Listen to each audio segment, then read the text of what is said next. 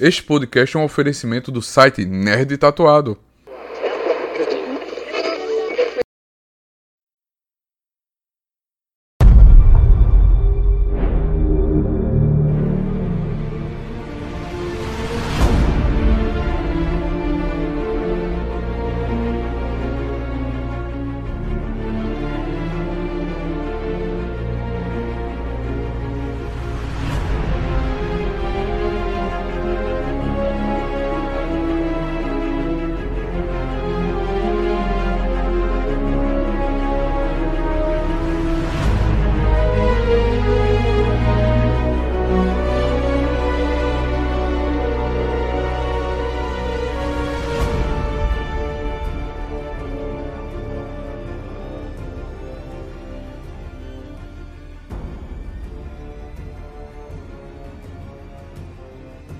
Olá, meus amigos e minhas amigas e meus amigos tudo bem com vocês? Estamos aqui para a gravação de mais um episódio do Enredo Perfeito, podcast que é uma parceria entre os blogs Um de Tudo e Palavras Brutas. Comigo, como sempre, o belíssimo senhor Rafael Assis. Tudo bem com você, Rafael? Tudo bem, meu cara Edivaldo Ferreira. Que bom voltar a conversar com você depois dessas duas semaninhas de merecido descanso. Como é que você está, meu cara? Estou me recuperando de uma gripe, mas tá indo tudo certo. Eu também tô gripado agora, minha garganta está horrível. Já peço desculpas se eu não conseguir é, o mesmo desempenho de outros programas. E inclusive aqui fazer esse apelo a todos que nos ouvem, sem querer cagar regra para ninguém, mas se você já tiver, já foi elegível, né, para tomar sua quarta dose da vacina contra o Covid, tome, aproveite que você vai ao posto, tome também a vacina contra a gripe, porque temos aí uma onda silenciosa correndo e a pandemia ainda não acabou, né, gente? Estamos numa outra situação, num outro momento, mas ainda é preciso tomar alguns cuidados e o mais simples dele é a vacina. Da outra vez que eu gravei, Edvaldo, eu fiz uma piadinha com uma rima. Dessa vez eu não consegui. Por quê? Porque eu não consegui pensar em nada que rima com vacina. O que é uma hipocrisia, porque rima, rima com vacina. Se vacinem, pessoal.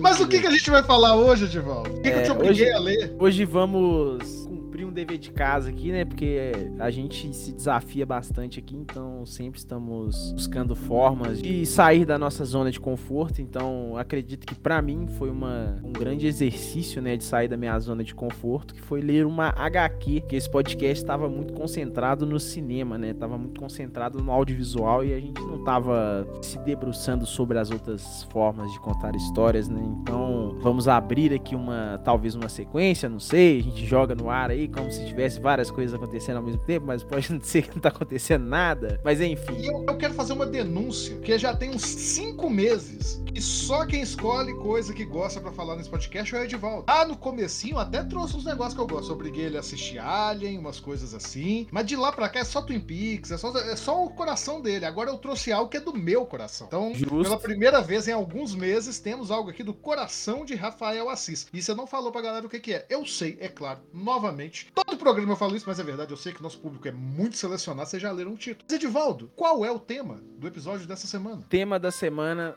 é sobre o monstro do pântano. Então vamos lá, uma informaçãozinha básica. É, o Monstro do Pântano é um personagem criado pelos artistas Lynn Wine e Bernie Wrightson nossa, não se preocupe, que... nem eu consigo falar o nome dele. Que foi, e que foi reimaginado por Alan Moore durante o período que ficara posteriormente conhecido como a, a primeira invasão britânica dos quadrinhos, como, no qual artistas ingleses irão promover uma reformulação de inúmeros personagens cons consagrados no mercado estadunidense. E até engraçado, né? Essa British Invasion aí foi uma, uma, uma sacada muito inteligente, né? Porque a gente tem esses, essas invasões aí da, dos ingleses na, na terra dos Yankees, assim. Antes, primeiro, foi na música, né? Quando veio os Beatles, os Rolling Stones, e depois a gente tem um, uma penetração britânica. penetração britânica, mas perfeito. É, é e, e, é certo, isso, isso, costuma acontecer bastante em, em, ondas, né? O quadrinho americano ele já passou por várias ondas, muita gente não sabe, mas o basicamente quando os quadrinhos começaram nos Estados Unidos, lá na década de 20 e 30, você teve uma grande expressão de artistas de origem judaica. O Superman é judeu. Muita gente não sabe que muitos dos seus personagens favoritos são judeus. Os autores do Superman são, são judeus. O, o, o Homem-Aranha é judeu, por incrível que pareça. O Homem-Aranha é judeu? Eles não colocam muito, assim, não dá pra cravar que o Homem-Aranha é, mas, mas, mas dão algumas dicas. O Coisa do Quarteto Fantástico é. Você tem muitos personagens que têm ligação justamente porque muitos criadores deles eram de ascendência judaica, assim. Você tem que pensar que era um momento ali de fim da Primeira Guerra, o começo do, da, daquele levante forte antissemita na Europa, né? Então você tinha muita migração. E isso aconteceu durante um bom percurso ali. Depois você teve uma invasão britânica, que é essa que você acabou de citar. Agora você tem uma invasão multipolar, né? Você tem criação tanto de personagens quanto de artistas do Oriente Médio, do, do Extremo Oriente, artistas chineses, indianos, paquistaneses. E o Monstro do Pântano ele foi um que passou, né? Ele é um personagem da DC Comics, personagem que não tem uma história tão longa assim, ele foi criado já ali nos anos 80. E uma curiosidade que fica só para poder saber o Len Way, né, que é o roteirista, o criador mesmo do personagem. Ele é o criador do Wolverine também, então é um camarada com um, um escopo muito forte na indústria e que não vendeu bem. vendeu muito mal na sua primeira fase, chegando ao ponto da, da revista sofrer aí um, um anúncio de cancelamento prematuro, não é, Ed? Sim, sim. E aqui, só queria que você me tirasse uma dúvida aí no ar pra te jogar na pressão. Uh. É, o que que o Alan Moore tinha produzido antes, assim, que ele chamou tanta atenção? Coisa pequena. Ele, ele fazia algumas publicações para revistas, e essas revistas assim que publicam vários autores, ele nunca tinha tido nada de expressão antes dessa, dessa contratação. Ele, ele, na verdade, foi indicado por algumas pessoas, ele chegou a trabalhar como revisor em algumas revistas e publicou alguns contos, algumas coisas pequenas, e aí recebeu essa proposta para poder trabalhar e entregaram para ele um título bucha. Era um teste, de fato, assim. Entregaram para ele e falaram assim: essa revista vai acabar, pode fazer o que você quiser, mas fecha essa história. E ele não fechou a história. Então, assim. Nós vamos chegar lá, ele não fechou a história. Um paralelo do cinema, ele, ele pegou um blockbuster fracassado para tentar arrumar, né? Exatamente. E, e, é bom que você falou de blockbuster fracassado, porque, como a gente tá nesse primeiro bloco, só algumas curiosidades, vale dizer que o Monstro Pântano tem duas adaptações pro cinema, as duas muito trash, mas o segundo é um daqueles filmes que dá a volta e fica bom. E realmente é interessante. é, tentaram de verdade emular os quadrinhos completamente numa época que isso era um, certo padrão, né? E saiu ali, eu acho que final dos 80, começo dos 90, ainda muito recente. O personagem tinha acabado de dar esse boom. Você tinha tido o filme do Superman, né, no, no, final dos anos 70, começo dos 80. Os filmes do Batman do Tim Burton tava ali e falaram, vamos fazer um filme do Monstro do Panto. É, fica de curiosidade para quem quiser assistir. Mas o, ele também tem uma adaptação em série, que tá hoje na HBO Max e que, embora também não seja um primor, uma coisa que você fala assim, nossa, que série revolucionária, é uma série que eu acho que funciona muito mais. Sofreu a mesma coisa que o quadrinho, teve um cancelamento prematuro, no caso da série, e você vai ficar triste por isso, acho que eu sei que você fica. Aham. E não só ela foi cancelada no meio da primeira temporada, eles anunciaram o cancelamento, no como meio? encurtaram, no meio, como encurtaram de 15 para 10 episódios. Então toda a preparação que eles estavam fazendo tiveram que correr para fazer os dois últimos, que são horrorosos, os dois últimos episódios, porque eles correm para botar seis episódios em dois. Então fica muito muito complicado. Mas vale a pena assistir, e aqui eu falo para quem tiver ouvido, quem se interessar depois, pelo menos para ter esse outro contato, que é uma interpretação muito legal do personagem, pelo menos até ali metade da série. E, infelizmente, e... só uma temporada. Deixa eu passar só mais uma informação aqui. Então, você que está ouvindo a gente aí, que é aquele nerdola chato, por favor, continue ouvindo.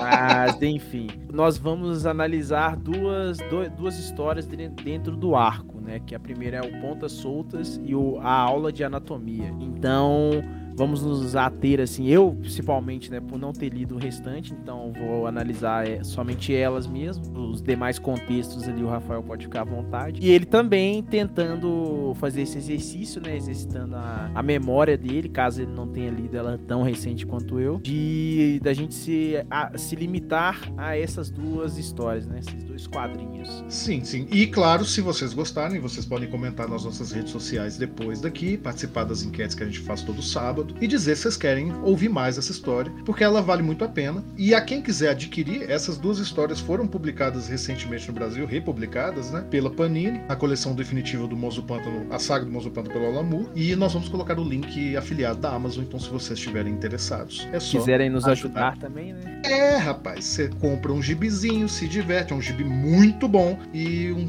capulézinho pinga lá. Compra pelo nosso link. Se for comprar, compra pelo nosso link. É só isso que a gente pede. Exatamente. E vamos Vamos lá, Edvaldo. Estamos indo para o segundo bloco. Vamos para o segundo bloco.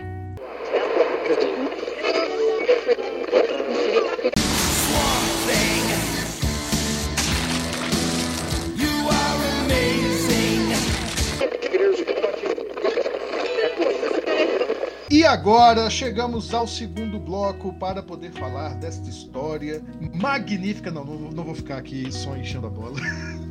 para falar dessa história que foi um, um verdadeiro marco dos quadrinhos, o momento que o Alan Moore assume o Monstro Panther em 1982 é um momento de profusão que qualquer fã de quadrinhos ou mínimo estudioso do, do ramo sabe, né? É o momento em que a gente teve ali, logo depois você teve o lançamento do Cavaleiro das Trevas, do Frank Miller, e o próprio Alan Moore se consolidando com o Watchmen, e você vê todos os cernes, os germes disso, né? Cernes. Você vê os germes disso surgindo na invasão britânica, com o Neil Gaiman trazendo Sandman, que também é uma reimaginação de um personagem mais antigo e e, obscuro da DC, com o Grant Morrison falando, com escrevendo o Homem Animal e tendo muitos paralelos com o que o Alan Moore vai fazer em O Monstro Pântano. Isso porque são duas histórias que misturam aí uma noção sobre meio ambiente, sobre ativismo político e que, como o Ed disse, logo aí na, na segunda edição à frente da revista, a aula de anatomia, que eu vou dizer, agora sim eu vou, vou chover para mim a melhor história do Monstro Pântano já escrita, o Alan Moore ele consegue reescrever e sobrescrever toda a mitologia do personagem. E o Ed não quis falar aqui ao vivo, mas eu vou entregá-lo, que é um tanto quanto brega. É um tanto quanto brega a, a, a origem do Monstro Pântano na história. Mas que nesse ponto aqui dá um giro absoluto. E realmente, eu falei isso pra de volta, você não vai me deixar mentir aqui, Ed, que quando você chegasse nessa edição você não ia conseguir parar de ler, e foi isso mesmo, né?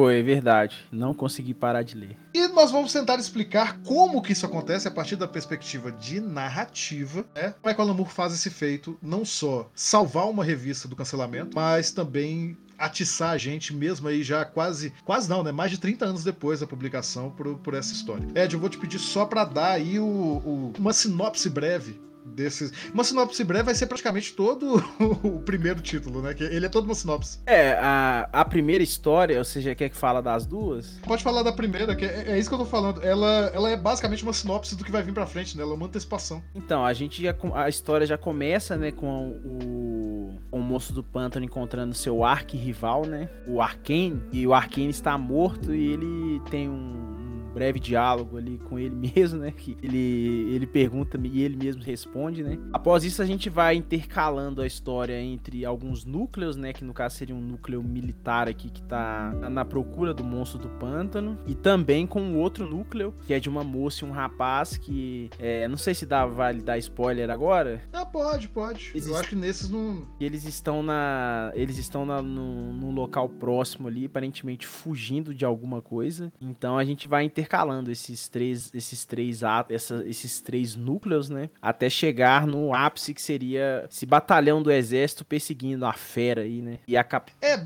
perseguindo e, o... e a capturando, né? Sim, não, o que a gente tem aí é que antes dessa história, você tem de fato o grande embate entre o Mozo Pântano e o, o, grande vilão das histórias até então, que é o Anton Arcane. É um cientista louco, bem, bem clássico assim de, de filme B dos anos 50. E essa moça que você falou que tá fugindo é a, a sobrinha de, desse vilão. Então você teve toda uma batalha, ela foge com a ajuda do monstro, o monstro enfrenta o Arcane e ele morre. E quando o Alamur assume, você vê o, o que acontece depois, né? O, você, você vê o, a bagunça depois do tornado, né? Ele derrotou o inimigo dele, o inimigo dele tá morto. E o que, que ele faz agora? E o Alamur ele vai colocando essas, essas intercalações, essas, esses monólogos né, do, do monstro e dos outros personagens, também do tal empresário que está coordenando os cientistas, os militares, na verdade, para ir atrás do monstro. E eu vou te corrigir um pouco, eles não capturam o monstro, né? Eles matam ele. É, é, é, um momento bem de choque, assim, porque, como eu disse, o Alan Moore ele foi contratado para fazer duas histórias. Ele tinha que fechar a história do Monstro do Pântano.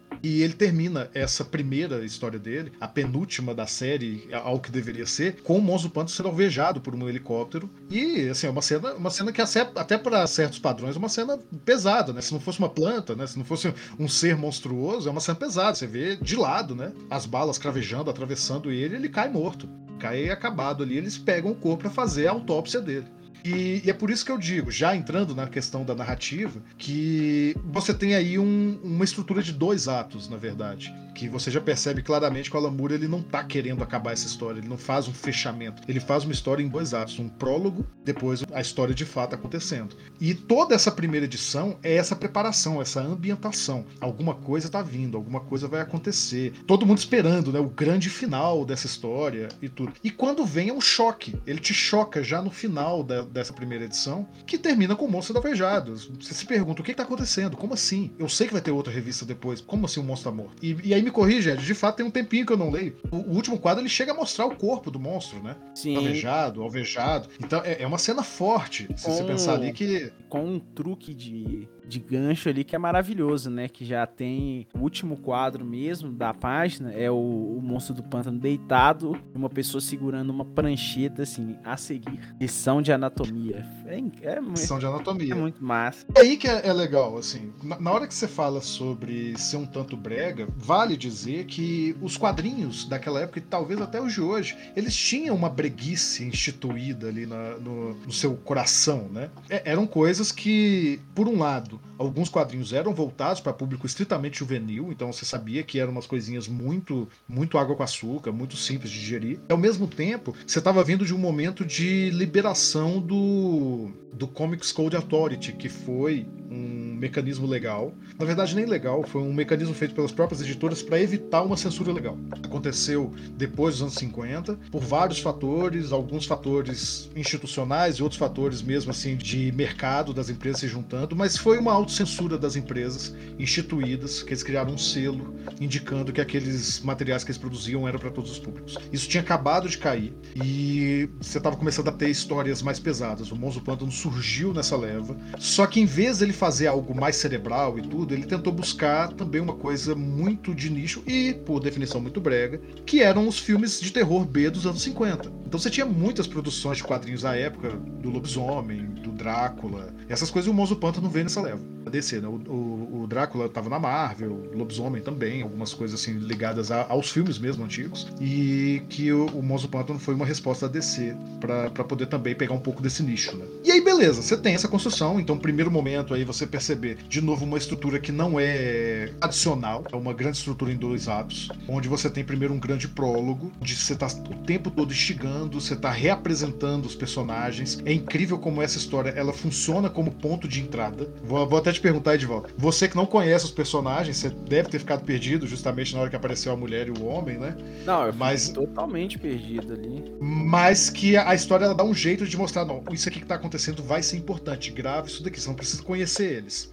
E, e, é como se você estivesse justamente entrando num trem andando. Sim. Mas que rapidamente ele vai te ambientando. Você vê um esforço consciente do texto de te ambientando no negócio. Assim, eu sei que você tá perdido, vem comigo, vem comigo. E aproveitando-se desse fato para poder instigar a curiosidade do leitor. Isso é muito legal. Sim. Porque a cada passo que ele vai dando, você vai. O que, que vai acontecer? E termina nesse gancho que você falou. Eu achei muito doido aqui também, quando eu tava lendo, né? Que quando tá aquele militar lá falando com, com um outro militar para dar o comando para poder ir atrás da fera. Ele tem um brinquedinho lá que são várias bolinhas suspensas assim, né, que você bate nela e ela vai indo e voltando e tal. E o desenhista vai brincando com isso, né? Então você tem vários quadros lá da dessa, desse desse brinquedo assim, né, como se fosse um tic-tac do relógio. E ele vai e ele vai persistindo assim por vários vários instantes, né? Depois ele dá uma sumida. E é muito legal que ele aparece no pera aí, pera aí, pera aí. Ele, ele aparece no último quadro. Não, não, não no último quadro, né? Mas no quadro em que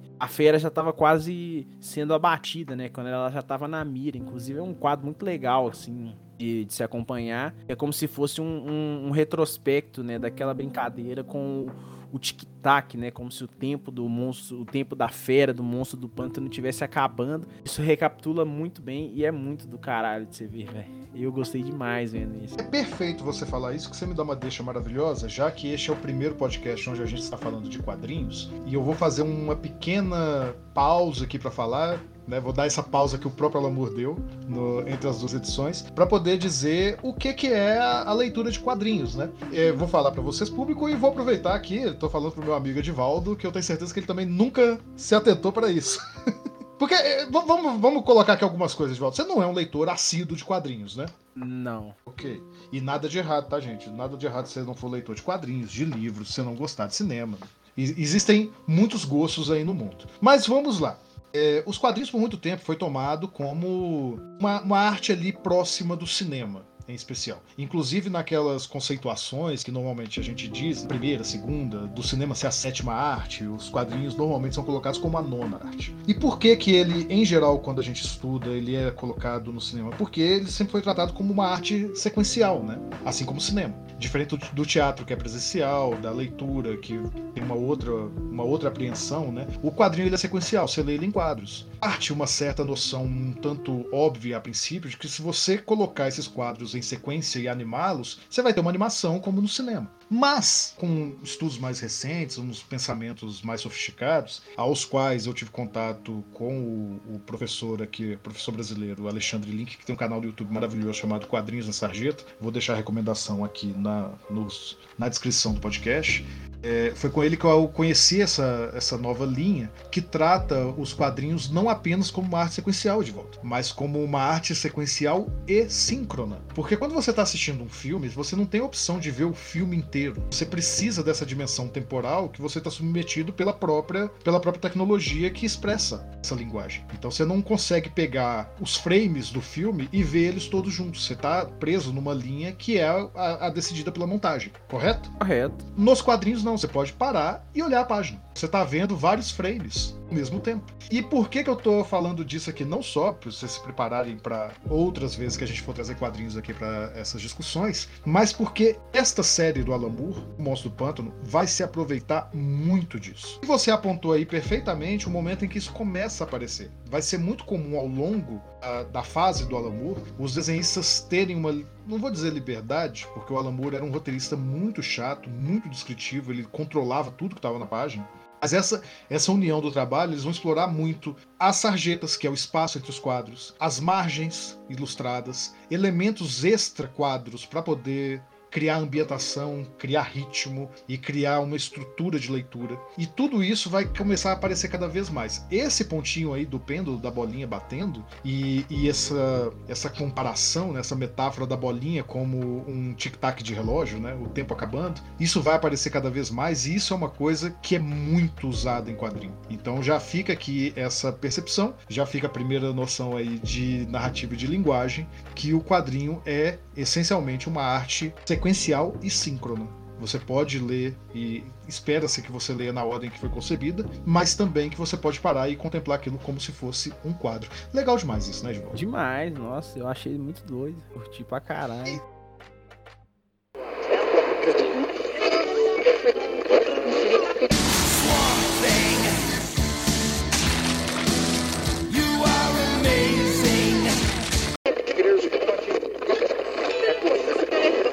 Então vamos agora para a segunda parte, essa saga maravilhosa que agora é a aula de anatomia. E observando aqui a capa, a capa é um baita de um spoiler, hein? Os caras não tinham muita, não tinham muito pudor não, né?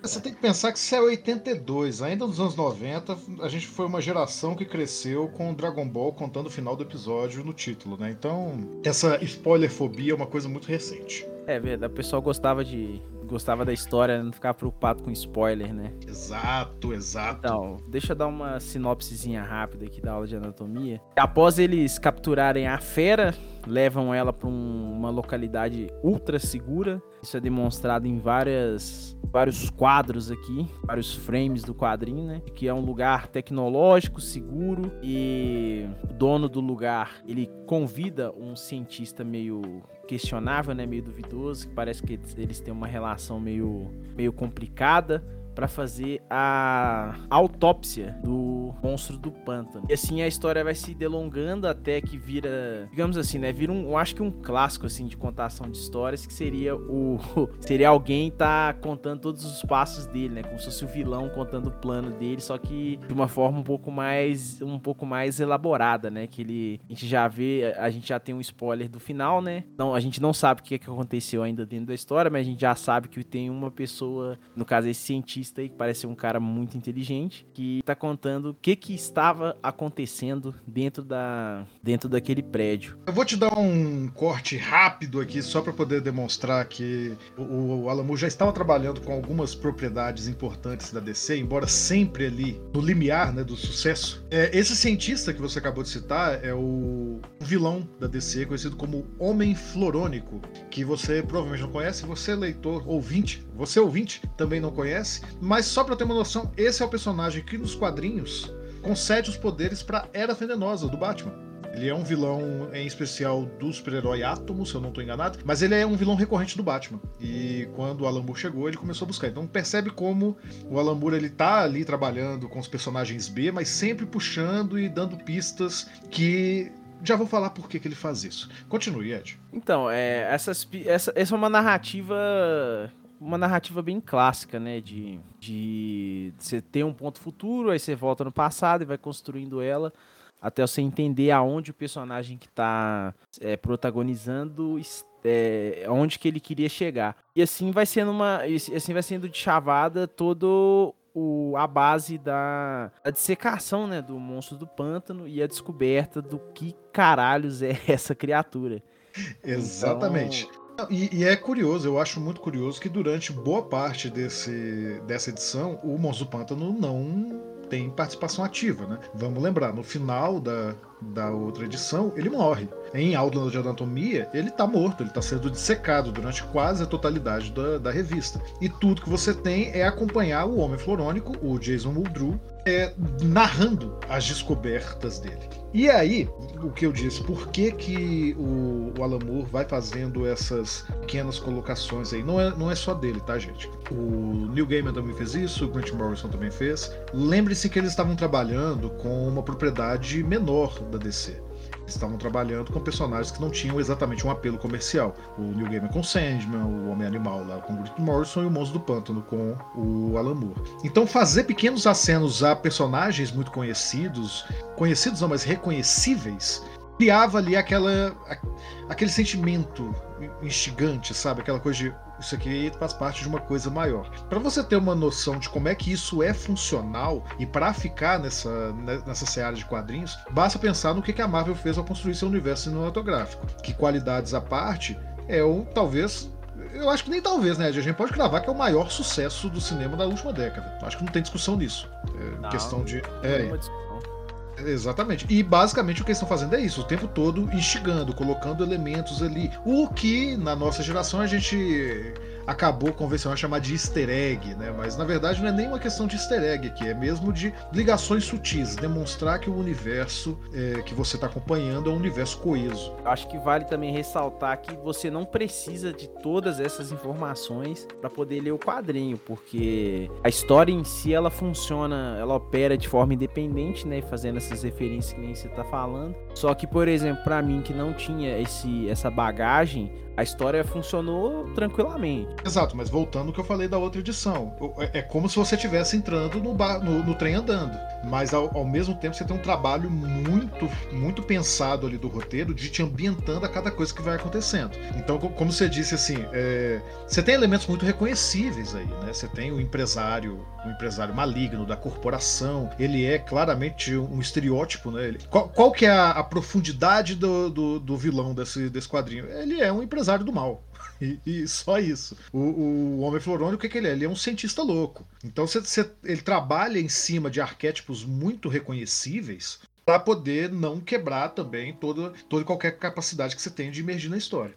Ele sabe que esses elementos estão ali para construir uma coisa, e aí eu acho que é o cerne, não só dessa edição, mas também de toda a preparação que a anterior fez, que é o plot twist ou coisa difícil de se fazer bem, um plot twist. E aqui o que a gente tem não é só um plot twist para essas duas edições, é um plot twist para toda a história desse personagem. Porque, e aí vamos aqui com spoiler, né? Em dado momento, ali no, no final. A, a, forma como essa revelação se dá é muito boa, mas o, o, no momento em que o Homem Florônico revela que o monstro não é o Alec Holland, né? não, não, não, é o homem que se transformou no monstro, e sim uma piração muito louca da cabeça do Alan Moore, que na verdade ali o monstro pântano é o próprio pântano pensando ser um homem, se dá de uma forma. Você perde o chão, né, Ed? Você, você fala assim: o que, que, é isso que eu tô lendo? O que, que é isso? E de novo, ele faz isso de uma maneira muito competente, porque ele te prepara esse gancho, ele vai apresentando cada, cada elemento, né? Ele fala que. Me, me ajuda a lembrar aqui se eu estiver dando os exemplos errados, Ed. Ele olha os pulmões dele, fala que não são pulmões, né? Que é, é uma coisa que parece batata, uns negócios assim, vagem o coração, é, é um coração. Algas, ele, né? Algas, que, que ele tem veias, mas as veias não, não passam sangue, que elas só estão lá por estar, que é como se o, o, as plantas estivessem tentando imitar tudo que tem no corpo humano, mas usando-se de plantas. E aí ele dá a frase, que eu, eu acho que aí é o momento alto, o momento que que realmente você sente a recompensa por tudo isso que está sendo construído, que, que é uma frase só, né? Que ele vira e fala que o, o empresário é um idiota, que ele não conseguiu entender, que não se mata uma planta com um tiro na cabeça. Na hora que essa frase aparece, Ed, pra mim eu falei assim, putz, cara, putz, que genial. Porque tá tudo sendo preparado. E aquela cena marcante dos tiros atingindo o Pântano na edição anterior faz todo sentido aqui. Ela foi tão forte, ela foi tão marcante, ela foi visceral, para poder te lembrar, é uma planta, ele não vai morrer. Isso é uma virada que eu acho que raras vezes eu vi nos quadrinhos, viu?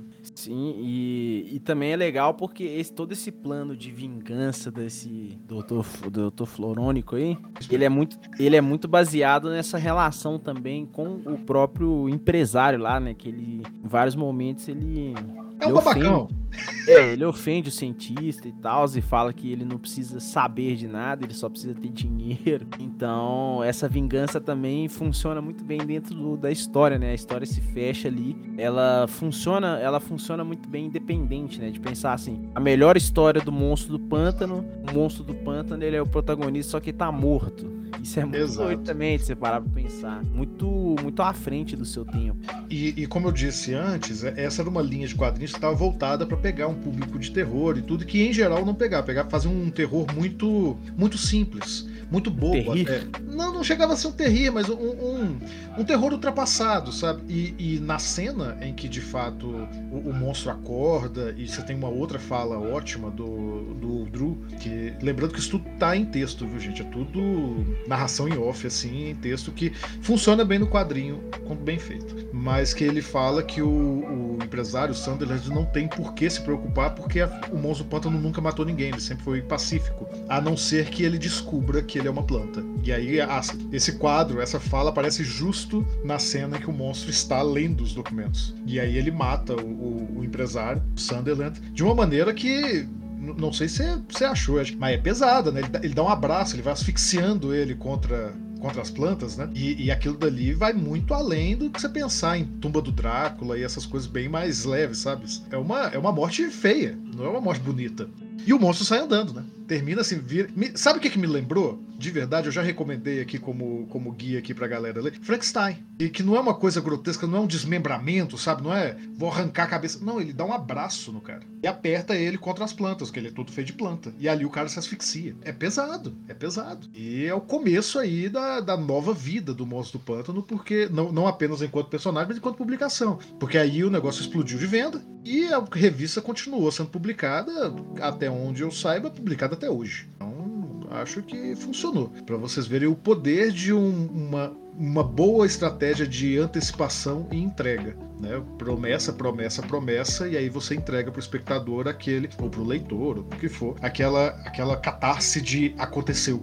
Aconteceu o que eu esperava, ainda que seja algo terrível. Né? Eu acho isso fantástico.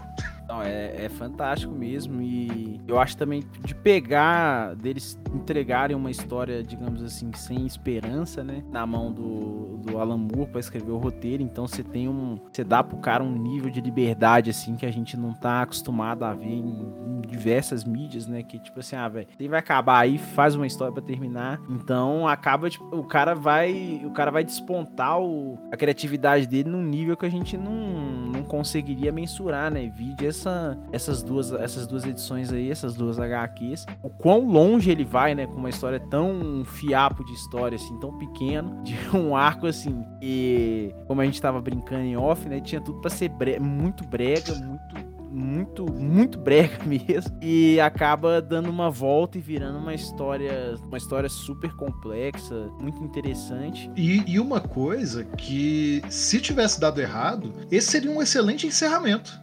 Seria um excelente encerramento. Óbvio que o personagem não ia acabar, o Lamour sabia disso. Mesmo que fosse uma revista que não vendia, o personagem tinha o seu valor dentro da editora. Então, caso tivesse dado errado, esse personagem poderia ter virado um vilão da DC, poderia ter virado qualquer coisa. Ele fecha muito bem essa história ali. De fato, se você voltar para tudo, claramente tem uma diferença de tom e de ritmo nessas duas edições pro resto da, da, da, da publicação até então. Mas se você se tivesse acabado ali, se tivesse fechado o Monstro Pântano nessas edições, teria sido um puta final. Teria sido sido um puta final. Sim, Mas porra. felizmente não foi. Que tem uma caralhada de HQ aqui assinada, né, por eles, né? Pois é. Mas aí terminamos este bloco, gente. Espero que vocês tenham gostado. Vamos agora para nossas recomendações no terceiro bloco. Vamos, Edvaldo? Bora. Fala galera nerd, aqui é o Faustino Neto, o Nerd Tatuado. Eu espero que vocês estejam gostando desse podcast. Entre nós, um novo podcast aqui na nossa casa. Você já conhecia o, o nosso site, o Nerd Tatuado? Somos um site, um Instagram, um canal de comunicação sobre cultura pop, nerd, geek e sobre tatuagem.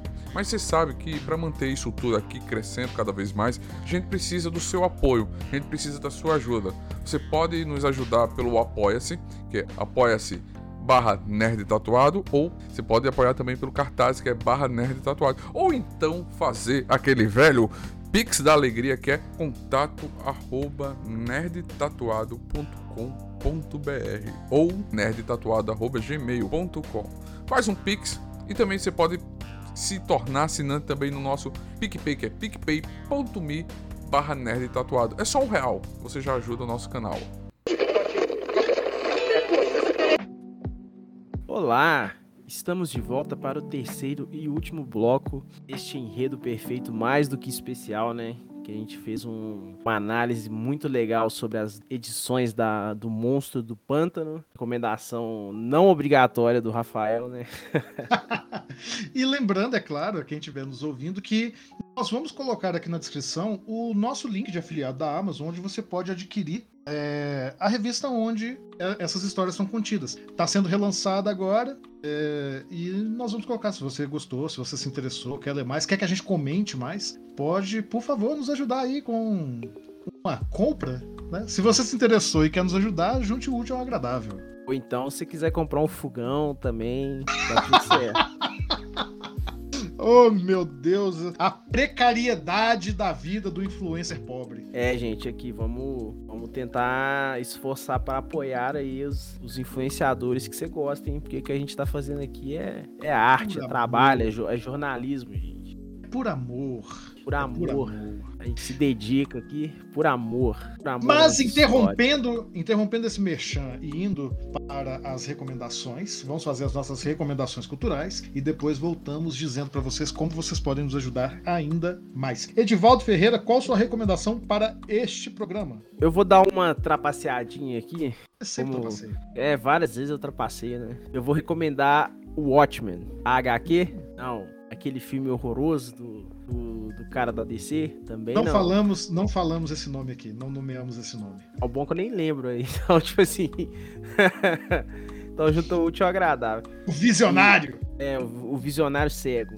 Enfim. É, vou recomendar a série do Watchmen, que eu achei que foi uma, uma adaptação novamente, né? Não sou um leitor de quadrinhos, não tenho todo esse background assim sobre, uh, sobre os personagens, sobre as histórias. Só que eu, uh, eu consumindo esse seriado, eu fiquei muito apaixonado com essas temáticas e pelo pouco que eu tenho de informação sobre o Alan Moore, mesmo que eu acho que ele não tenha visto a série, né? Que ele já tinha deixado claro que ele não fazia parte, também não assistiria a série. Eu acho que o Lindelof fez um trabalho muito bonito. E minha recomendação acima da série do Watchmen é qualquer coisa que o Damon Lindelof estiver fazendo, vocês parem e prestem atenção. E o senhor, seu Rafael, qual é a sua indicação? Antes de fazer a minha recomendação, eu vou fazer uma ressalva sua. Veja tudo que o Lindelof faz, exceto Alien Covenant e Prometheus. Tá envolvido, Ed. Ninguém é, perfeito, ninguém é perfeito, né? Ninguém é perfeito. Inclusive, você não chegou a assistir esses dois, né? Não, não assisti. Sorte a sua. Mas vamos aí, eu vou, vou também dar uma trapaceada. Vou dar uma trapaceada, porque na verdade quem me indicou esse filme foi o Edivaldo.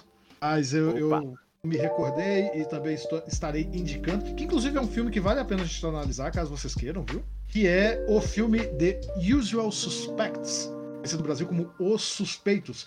Filme do Brian Singer, é um diretor que está intimamente ligado ao cinema de super-heróis, às vezes as pessoas se esquecem. Ele é, é, o cara que basicamente criou essa onda de super-herói que a gente vê quando ele dirigiu, dirigiu o primeiro filme dos X-Men, né?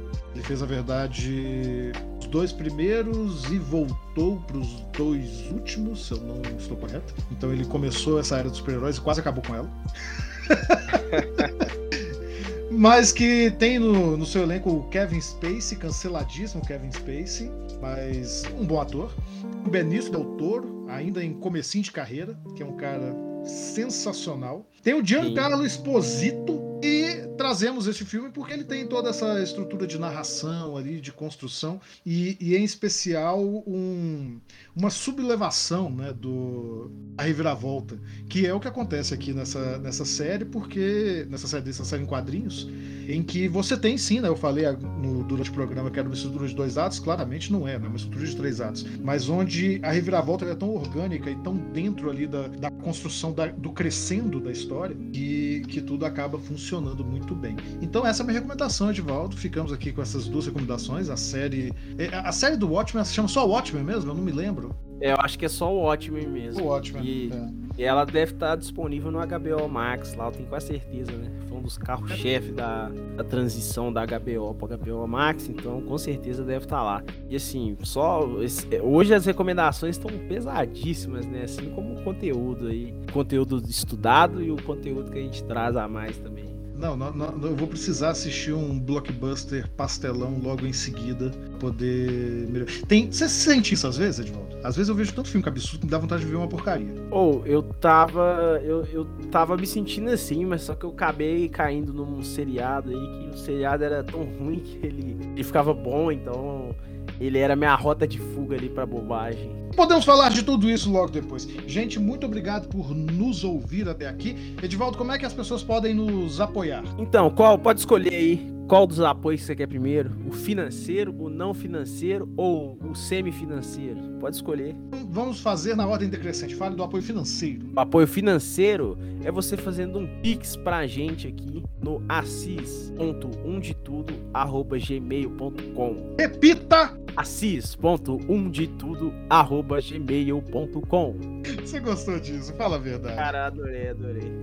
Mas é isso, gente. Se vocês também quiserem nos apoiar financeiramente de maneira indireta e de maneira recorrente, a gente também tem uma campanha no Catarse, uma campanha perene, dura o tempo todo. Você vai, vai pingar ali uma micharia para a plataforma, mas a plataforma também colabora muito com a gente. Então, inclusive, votem sempre quando a, a gente compartilhar, compartilhem, comentem nos posts pra gente virar um projeto que amamos lá no Catarse, que isso já ajuda a gente a ter muito mais visibilidade. Parece que cai pouco, mas, gente, o pouquinho que vocês ajudam ali com cinco reaisinhos por mês, menos que um cafezinho por semana, que o café tá caro, você já ajuda demais aqui, viu? Mas agora, Edivaldo, um apoio semi-financeiro. O semi-financeiro É o que eu falei, né? É o Catarse. Não, não, não é o Catarse. O Catarse é, o Catarse é direto. Ah, não, o semi-financeiro é você pegando esse link que tá na descrição aí, que é o nosso link de associado da Amazon, comprar através dele, porque quando você faz uma compra através desse link de associado, também pinga um capilézinho ali pra gente, pra gente dar continuidade. Vocês não sabem, né, porque como isso aqui não é um mesa cast, e se Deus quiser nunca vai ser um mesa cast, nada contra o mesa cast em particular, Nada a favor É, também. e nada a favor também. A gente está investindo bastante nos equipamentos, né? Então a ideia é sempre estar melhorando aqui. E quem sabe lá na frente a gente consegue largar nossos empregos convencionais aí e viver só do que a gente ama e odiar o que a gente ama. Eu sempre, eu sempre vou naquela máxima de trabalhe com o que você ama e você nunca mais vai amar merda nenhuma. Mas Eu tô é legal pronto pra não amar mais nada. Eu tô pronto. Não, mas é legal você comprar pelos nossos links de afiliado, porque é uma coisa que fica bom pra você, fica bom pra nós. Infelizmente fica bom pro Jeff Bezos também, mas nada é perfeito nessa vida, não é verdade? E se você não pode nos ajudar, a gente sabe que a situação tá bem periclitante. Tem uma maneira muito importante de ajudar a gente a continuar esse trabalho, que é você se vacinar. Não, isso também. Mas como, Edivaldo? Fale aí, como a pessoa pode nos ajudar sem, sem precisar tocar no escorpião do bolso? Cara, ouvindo, compartilhando, mandando para pessoas que vocês acham que vão estar interessadas no assunto. Então a gente tenta dar uma diversificada aí, junto também com a live. Então são dois, são dois produtos que a gente tem que eles andam lado a lado aí. Então a sua colaboração, o seu like lá no YouTube, o seu compartilhar no Instagram, você pode marcar a gente lá, a gente sempre adora receber essas menções aí nos, nos nossos podcasts. E, e manda, velho, deixa, espalha a palavra, espalha a palavra do um de tudo. É isso. Assim nós terminamos mais um episódio. Muito obrigado a você que ouviu até o final. A gente está sempre aqui. Siga a gente nas nossas redes sociais. Vocês já sabem, Assis Underline Foto em português, sem estrangeirismos. E o seu Edivaldo? Edivaldo não faz rock. Siga a gente lá, comente os nossas, nossos stories. A gente está sempre fazendo enquete, pedindo ali recomendações de temas para a gente falar aqui na live e no outro podcast que está voltando, hein? Já tem convidado aí para a gente reinaugurar o podcast. Então, fiquem com a gente. Muito obrigado.